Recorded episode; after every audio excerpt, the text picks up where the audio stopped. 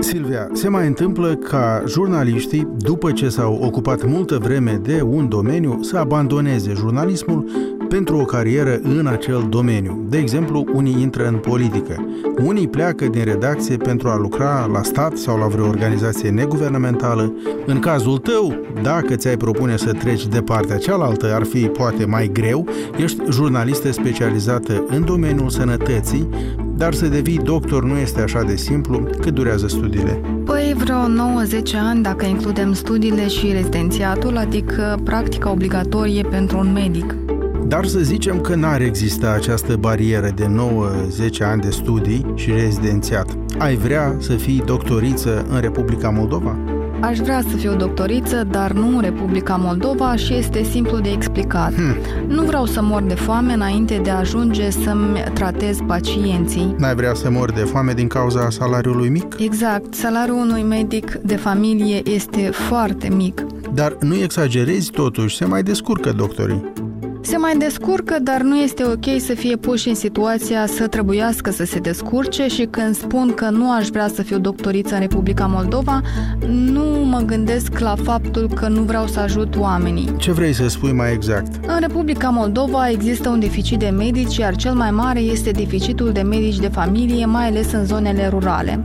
Dacă aș fi tânără specialistă, ar trebui să merg la țară cu un salariu de nimic, iar acest lucru m-ar obliga probabil să mai fac și agricultură cu șanse foarte mici sau aproape fără nicio șansă să mă dezvolt profesional. Și nici nu i-aș putea ajuta așa de mult cum aș fi vrut și cum ar fi necesar pe pacienți. Iar pacienții nu sunt deloc puțini.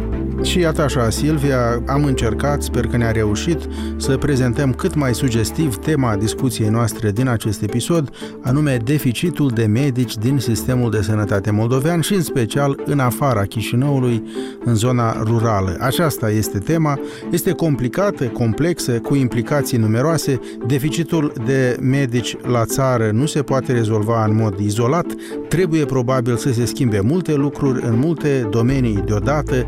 Ce vreau să spun este că nu putem epuiza tema în acest podcast, dar putem sugera dimensiunile problemei, spunând câteva istorii. Exact, vom spune istoriile unor medici de familie de la țară care au unul 86 de ani, deci a ieșit la pensie cu 26 de ani în urmă, iar altul are 70 de ani, dar continuă să lucreze, îngrijind mii de pacienți pentru că nu are cine veni în locul lor. Vom mai spune povestea unor tineri care au mers să se angajeze în spitalele raionale pentru că li s-au promis apartamente, dar au rămas doar cu promisiunea. Și vom mai spune povestea unor medici tineri care pur și simplu au plecat din Republica Moldova să profeseze în alte țări. Da, o să le spunem istoriile, pentru că în acest podcast asta facem, repovestim prin viu grai pentru cei care preferă să ne asculte, nu neapărat să ne citească sau privească, povestim despre proiectele, temele, reportajele la care lucrează reporterii Europei Libere pentru alte platforme, pentru site-ul nostru moldova.europa-libera.org, pentru paginile noastre de Facebook și Instagram, pentru canalul de YouTube, iar tu, Silvia, ai spus deja aceste povești pe video în articolele tale. Eu sunt Alexandru Eftode. Iar eu sunt Silvia Rotaru.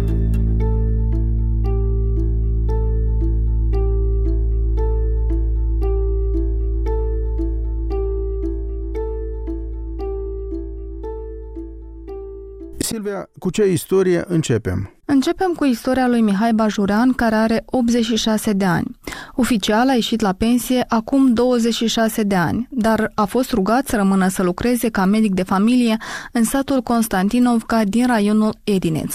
I-a rugat pe noi ca noi să lucrăm cât putem, cum putem. Dar de cine a fost rugat? A fost rugat de șeful Centrului de Sănătate Edineț, care la rândul lui a fost rugat de Ministerul Sănătății, în condițiile în care tinerii specialiști nu vor să vină la sat. Ok, aș vrea însă să mai rămânem puțin aici. Medicul a ieșit la pensie cu 26 de ani în urmă, în secolul trecut, cum ar veni. Sunt la pensie din 97. După ce dedicase deja profesiei cât, vreo 30 și ceva de ani? Chiar 40 dacă socotim și anii de studii. Da, iar de atunci unii au apucat să se nască, să învețe, să se facă și ei medici, iar Mihai Bajurean tot acolo e. Da, în total a lucrat timp de 63 de ani, inclusiv după pensie. Cum ai aflat de cazul său? De fapt, eu eram în căutare de medici de familie care lucrează pentru mai multe sate, știind că există un deficit de medici de familie la sate. Nu scadre. Satul e departe de raion, de centru. Cam 30% din medicii de familie de la sate mai sunt și de vârstă pensionară. 30% din 1600 de medici de familie, câți există în total în Republica Moldova, deci 30% sunt pensionari. Uh-huh. Iar Mihai Bajureanu este la pensie, dar încă profesează. Unicul motiv ar fi că nu se duc tinerii la sate. Nu poate să vii la Constantinovca să lucreze că nu-i rezon. Inițial eu știam că domnul Bajurean lucrează pentru 2 sate, dar asta a făcuse până în anul 2016 și acum a rămas cu un sat. Iar acest sat este Constantinovca, din raionul Edineț. Ai fost în vizită la Mihai Bajurean, la locul său de muncă, la începutul lunii martie, nu-i așa? Exact, am fost pe 10 martie. Ce ai aflat despre el și despre felul în care profesează? Primește pacient zilnic sau are regim mai lejer datorită vârstei? Mihai Bajureanu are un regim mai lejer de muncă, acum pentru că este la vârsta pensionară. De fapt, lucrează în medicină din anul 1970, iar în raionul Edineț a venit în anul 1972. Eu, după specialitate, sunt terapeut. A venit mai întâi ca medic-terapeut, atunci existau ospitale de circumscripție, după care s-a făcut medic de familie în anul 1999. Și am fost șef de secție la Trinca. El a revenit, de fapt, la Baștină, în satul Trinca, de acolo de unde s-a născut. A vrut să lucreze acolo. La Constantinovca, care se află la 5 km de Trinca, este din anul 2006. Și acum lucrează 3 zile pe săptămână. E jumătate de leaf salariu. Are în jur de 500 de pacienți. Noi care pot să vie aici, îi servim aici, care nu ne plasăm la domiciliu. De fapt, Constantinovca este un sat foarte mic, un sat îmbătrânit. Tineretul a plecat. Mi-a povestit și el că are pacienți de vârstă pensionară. Cei care au rămas îți bătrâni, se învârstă. Și din tot satul există doar o gravidă. Silvia, ai făcut un reportaj video despre medicul Mihai Bajurean. Are sute de mii de vizualizări pe platformele noastre digitale, acest reportaj. Iar un detaliu care completează povestea medicului este acela că alături de el lucrează soția lui, adică de o viață lucrează împreună, din 1972. Repede ne-am căsătorit toți, ne-au îndemnat că suntem o pereche bună. Pe atunci ea era moașă. Prima dată am chemat soțul, medicul Bajureanu, aveam o naștere. Și mi-a povestit că l-a chemat pe doctorul, pe atunci doctorul, apoi soțul. Și l-am chemat în ajutor, ca medic. Și așa am făcut cunoștință. Și de atunci sunt împreună, au 2 copii și lucrează împreună. Totuși e bine când sunt la un lucru, soțul și soția au și comunica împreună, să ajută unul pe altul. Deci sunt ambii pensionari, el lucrează ca doctor de familie la Constantinovca, ea lucrează ca asistenta lui, tot pensionară. Exact, doamna Ecaterina este și ea pensionară de peste 10 ani și încă este aptă de muncă, ei place ceea ce face și cred că ea îl susține foarte mult pe domnul Bajurean ca să lucreze împreună. Da, în ce privește, aici lucru și trebuie să-l fac, aici nu trebuie agruscă. Eu sunt stare. Până când? Ok, doctorul și asistenta medicală din Constantinovca nu mai sunt tineri, dar asta nu îi împiedică neapărat să-și facă meseria mai departe. Dacă își dozează efortul, cum ai descris mai sus, au un alt ritm decât în tinerețe. De fapt, ce face un medic generalist, un medic de familie? Primește pacienți care au nevoie de o rețetă, de o îndreptare mai departe la medicii specializați. Îndatoririle unui medic de familie nu sunt atât de complicate ca ale unui chirurg, nu-i așa? Exact, nu sunt atât de complicate, dar rolul unui medic de familie în sistemul medical este foarte important. El face legătura dintre pacient și sistemul medical, este veriga care leagă pacientul de sistemul medical și, așa cum spuneai tu, dă rețete, dă bilete de trimitere către alți specialiști, dar în primul rând este și un bun psiholog. Adică trebuie să aibă timp pentru pacienți. Pe lângă munca pe care o fac medicii de familie în oficii, când vin pacienții, ei mai sunt, mai ales la sate, acolo, mai au și rolul de medici de urgență. Deci, un medic de familie trebuie să stea permanent de strajă. Dacă la ora 12 noaptea o să-i cheme un pacient, clar că medicul de familie de la sat o să meargă pe teren să ajute. Pe lângă faptul că primesc pacienți, au foarte multe hârtii de îndeplinit. Ei au 6 ore de primire pe zi și undeva 3 ore le fac pentru a îndeplini niște hârțoage. Așa este făcut sistemul.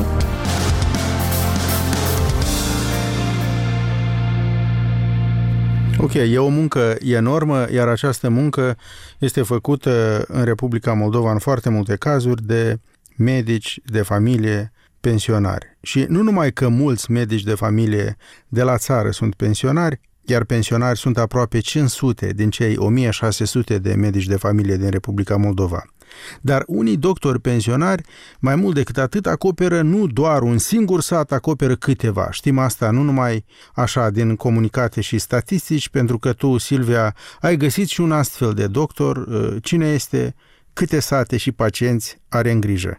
Sigur, am găsit un medic de familie care este și el la pensie, are 70 de ani. Activez în medicină din anul 73. Este vorba despre Vasile Filimon din Pervomaisc, raionul Căușeni. Noi activăm la Centrul de Sănătate Căinari. Din 5 medici, 3 suntem pensionari. Mai mari încă sunt cu 2 ani, cu 3 ani ca mine. El lucrează pentru 3 sate. 3 sate, Pervomaisc, Coșcalia și Constantinovca. Stai puțin, nu era Mihai Bajurean peste Constantinovca? Era peste Constantinovca, cea din raionul Edineț, dar mai există o Constantinovca și în raionul Căușeni, unde este medic Vasile Filimon. Mă întreb câte Constantinovci ori fi, fiind în total în Republica Moldova? Mai este una în regiunea transnistreană. Ia te uită. Așa zice Google Maps. Zice și dacă tot doctor pensionar e și acolo? Nu zice, dar șansele sunt mari, cam una din 3. Ok.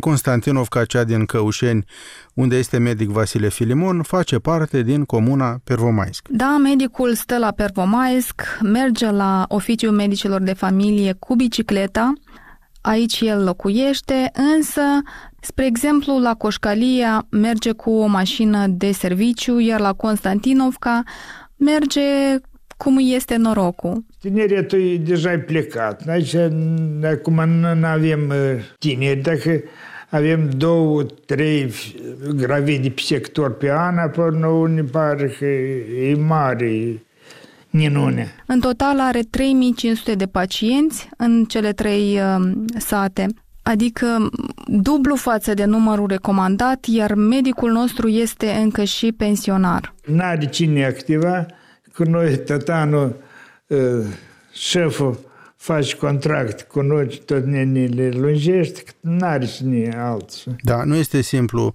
Iar tu, Silvia, ai analizat în ultimele luni mai multe seturi de date pe care le-ai aranjat apoi cu ajutorul echipei noastre digitale în infografice publicate la noi pe site, iar din aceste date rezultă că la situația din 2022 în Republica Moldova lipseau în total aproape 1000 de medici, un deficit de aproximativ 10%. Da, iar dintre toate tipurile de medici, cel mai mare număr de medici lipsă sunt medicii de familie. În anul 2022 lipseau circa 216 medici. Cea mai complicată situație este în raioanele Cantemir și Fălești.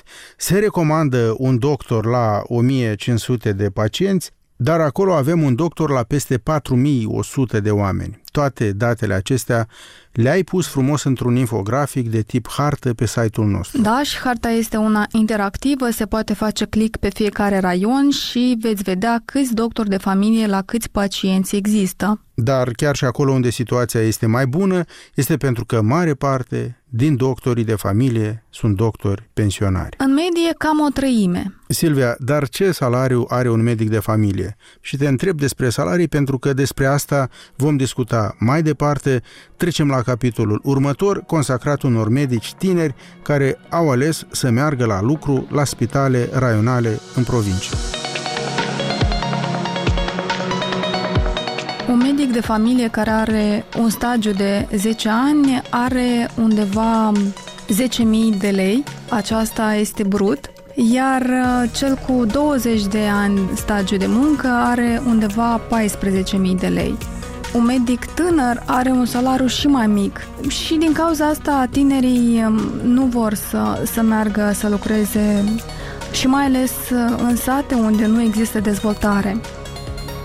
Ok, după 20 de ani de stagiu, de muncă, salariul nu se mai mărește, iar în cazul pensionarilor care muncesc, aceștia ridică doar jumătate de salariu pentru că de cele mai multe ori lucrează pe jumătate de normă, cum se spune, primesc însă și ceva pensie. În cazul pensionarilor e un venit poate mulțumitor, dar nu și în cazul tinerilor care sunt la început de cale, unii se gândesc să-și întemeieze o familie, trebuie să-și cumpere o locuință și așa mai departe.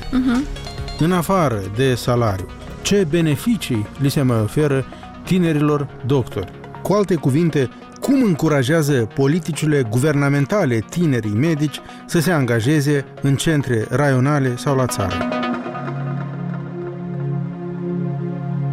Medicii tineri care sunt repartizați în centrele raionale sau în sate, statul le acordă o indemnizație. Dacă vorbim despre medici, este o indemnizație de 120.000 de lei, iar pentru asistenții medicale este de 90.000 de lei. Vreau să spun că acest beneficiu l-au medicii abia din 2017, adică până atunci ei nu aveau acest beneficiu. Zicem și noi beneficiu, nu știu cu cât îi ajută asta. Plus, la asta, la sfârșitul anului trecut, Ministerul Sănătății a făcut o hotărâre de guvern prin care această sumă, începând cu acest an, o să fie dată într-o tranșă. Până acum ea se dădea în 3 tranșe, în cei 3 ani de activitate obligatorie pe care acești medici o aveam. Cu alte cuvinte, un medic după absolvire și după rezidențiat trebuie să facă 3 ani de muncă obligatorie acolo unde este repartizat de către Ministerul Sănătății. Iar pentru acești 3 ani de muncă obligatorie, dacă merg la țară, în zona rurală, medicii primeau înainte 120.000 de lei în 3 tranșe, câte 40.000 de lei pe an, iar acum primesc acești 120.000 de lei într-o singură tranșă imediat, presupunându-se că ce? Or să-și cumpere o casă la țară cu acești bani.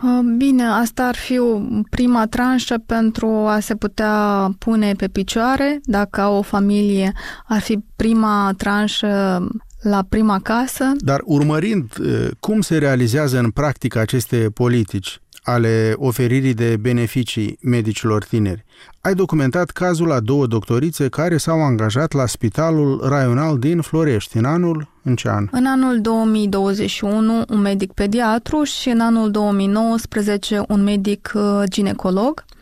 Medicul pediatru a acceptat să meargă la Florești, de fapt era din raionul Strășeni. Cum se numește? Tatiana Turea, pediatru. Inițial, când am fost la repartizare, doamna ministru ne-a sugerat că în Florești se oferă apartamentul pentru un tiner specialist care vine să lucreze în timp de 3 ani în acest raion. Ea a venit la spitalul din Florești în anul 2021, unde a fost repartizată, deși Tatiana este din raionul Strășeni.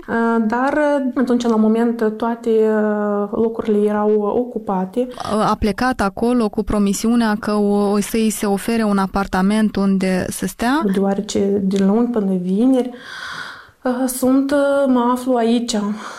Și deja cu promisiunea Consiliului Raional Deci trebuia să mi se ofere apartamentul, care eu tot sper că o să fie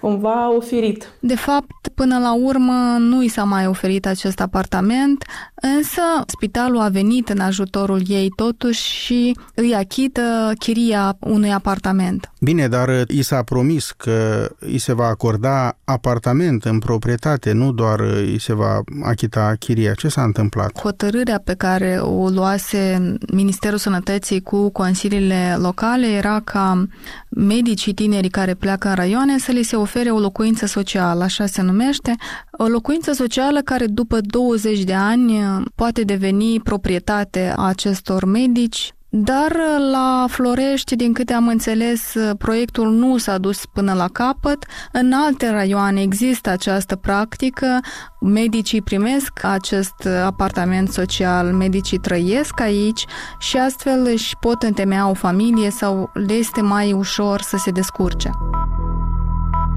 Nu funcționează aceste lucruri peste tot pentru că politicile le face Ministerul Sănătății, le face Guvernul, iar în practică aceste politici sunt puse de către autoritățile publice locale. În multe cazuri este vorba despre un vot în Consiliul Raional sau Municipal, iar cum iese votul nu se știe dinainte. Unii medici tineri merg să se angajeze așadar în provincie, în speranța că locuința pusă la dispoziție de autoritățile locale o să devină la un moment dat a lor, dar alții aleg să rămână cu traiul în Chișinău, dar să facă naveta la un spital raional. Este și cazul doctoriței Elena Bisericanu. Ea este medic de familie și face în fiecare zi naveta în satul Scoreni-Strășeni. Face naveta din Chișinău, aici unde este familia. De obicei mă trezesc în fiecare dimineață la ora 6. Ei tot i s-a propus să meargă într-un sat mai îndepărtat, dar Elena a ales un sat mai aproape de Chișinău pentru că nu putea să se despartă de familie. Și eu duc fetița mică la grădiniță, iar soțul o duce pe cea mai mare la școală. Ne-am repartizat cumva ca să reușim să intrăm în timp. Elena merge la lucru cu mașina personală. Are cam 30 de pacienți pe zi, adică are un volum foarte mare de muncă. Azi este o înmormântare în sat și cred că toată lumea o să meargă la înmormântare. Și fluxul de pacienți cred că o să fie după ora 12. Ce pot să spun despre Elena este că este un medic tânăr, are un an și jumătate de experiență, cu un potențial promițător. Ea își dorește să rămână în Moldova, ea își dorește să lucreze în orice sat din Moldova, dar cred că ajungem la problema cea mai dureroasă pentru toți, salarizarea. Să aibă un salariu mai mare, ea singură spune în reportaj. Noi suntem tineri, noi suntem plini de viață, ingenioși, noi vrem să lucrăm, ne este interesant. Dar când vine vorba de salariu, tot entuziasmul practic dispare. Toate astea trebuie să vină cumva la echip, să fii și stimulat, pentru că cumva energia asta se stinge. Mai mulți medici tineri, Silvia, aleg să facă naveta de la Chișinău în provincie, dar unii aleg o altă direcție, nu de la capitală spre provincie, ci peste hotare. Știm că mii de medici moldoveni, inclusiv tineri absolvenți, pleacă în străinătate. Nu este simplu să afli câți și unde pleacă. Autoritățile nu mențin o evidență și poate că nici nu ar putea. Unii pleacă în străinătate ca să continue să profeseze ca doctori, alții poate își schimbă meseria, nu îi întreabă nimeni la graniță de ce pleacă, dar o metodă totuși există. Tu ai găsit-o. Care este această metodă? Ca să-și continue studiile de rezidențiat sau ca să lucreze ca medici specialiști în alte țări, tinerii de la noi, medicii, au nevoie de un certificat de conformitate. Acesta le dă posibilitate să facă studii de rezidențiat și să lucreze. Iar tu, Silvia, ai solicitat aceste date Ministerului Sănătății Și ce am aflat din ele? Am aflat că în ultimii 3 ani, mai bine zis în 2019, 2020 și 2021, au plecat 867 de oameni. Cei mai mulți dintre ei au plecat în 2019, 455, în 2020, 263 și în 2021, 149. Ok, știm așadar datele pe anii 2019-2021. În 2019 au fost cele mai multe solicitări, dar numărul aproape s-a înjumătățit în 2020 și aproape s-a înjumătățit din nou în 2021 față de 2020. O explicație poate fi pandemia. În pandemie nu au cerut așa mulți medici certificatele acestea de conformitate pentru că existau restricții de călătorie, incertitudine, atunci mulți chiar s-au mutat la țară, nu că s-au dus în străinătate, dar s-au dus la țară ca să scape de aglomerația de la Chișinău. Asta a fost tendința.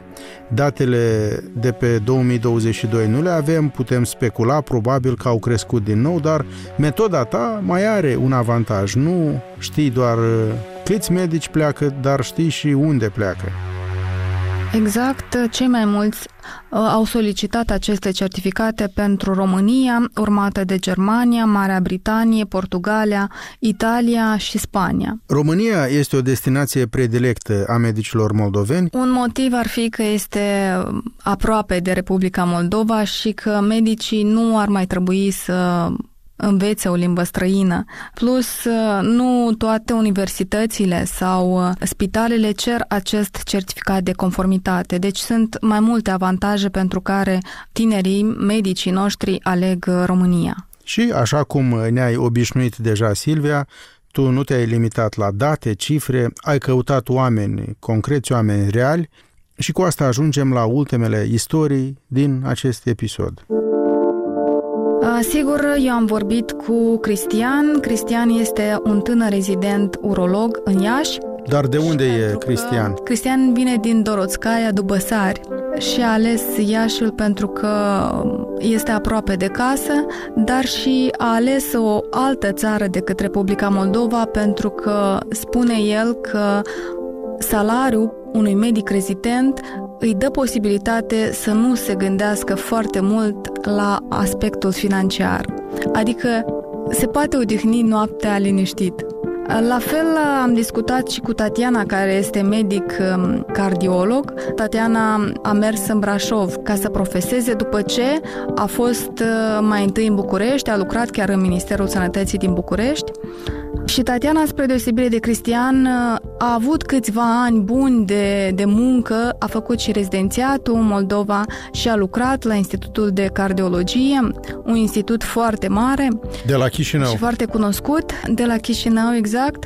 Și până la urmă a plecat din Moldova și, spre uimirea ei, primul salariu de medic rezident a fost de 3 ori mai mare ca un salariu de medic specialist pe care l-a avut în Moldova. Ok, Silvia, ce crezi că sugerează toate aceste istorii spuse de noi? Eu unul nu sunt foarte optimist.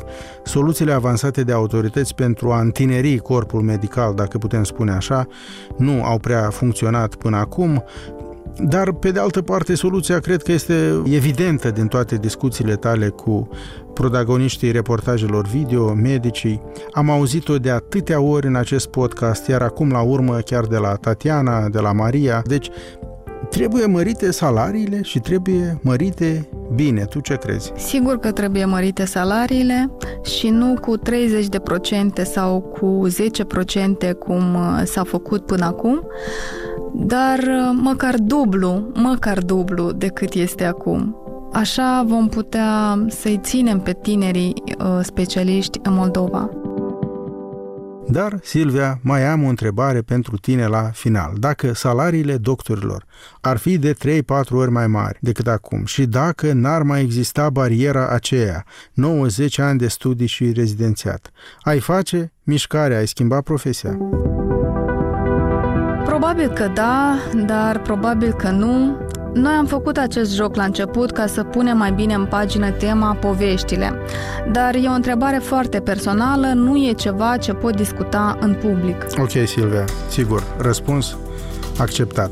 Silvia Rotaru, jurnalista Europei Libere specializată în domeniul ocrotirii sănătății, mulțumesc pentru această discuție, pentru tot ce faci spre informarea publicului. Și eu îți mulțumesc! Și, Silvia, o să ne reauzim în acest podcast Reporterii, pentru că aici povestim pe viu grai pentru ascultătorii noștri, cei care ne ascultă în mașină, în căști, în transportul public sau acasă, înainte de culcare, la ce proiecte lucrează jurnaliștii Europei Libere pentru site-ul nostru moldova.europa-libera.org, pentru paginile noastre de pe rețelele de socializare. Eu sunt Alexandru Eftode, vă mulțumesc pentru atenție, pe curând!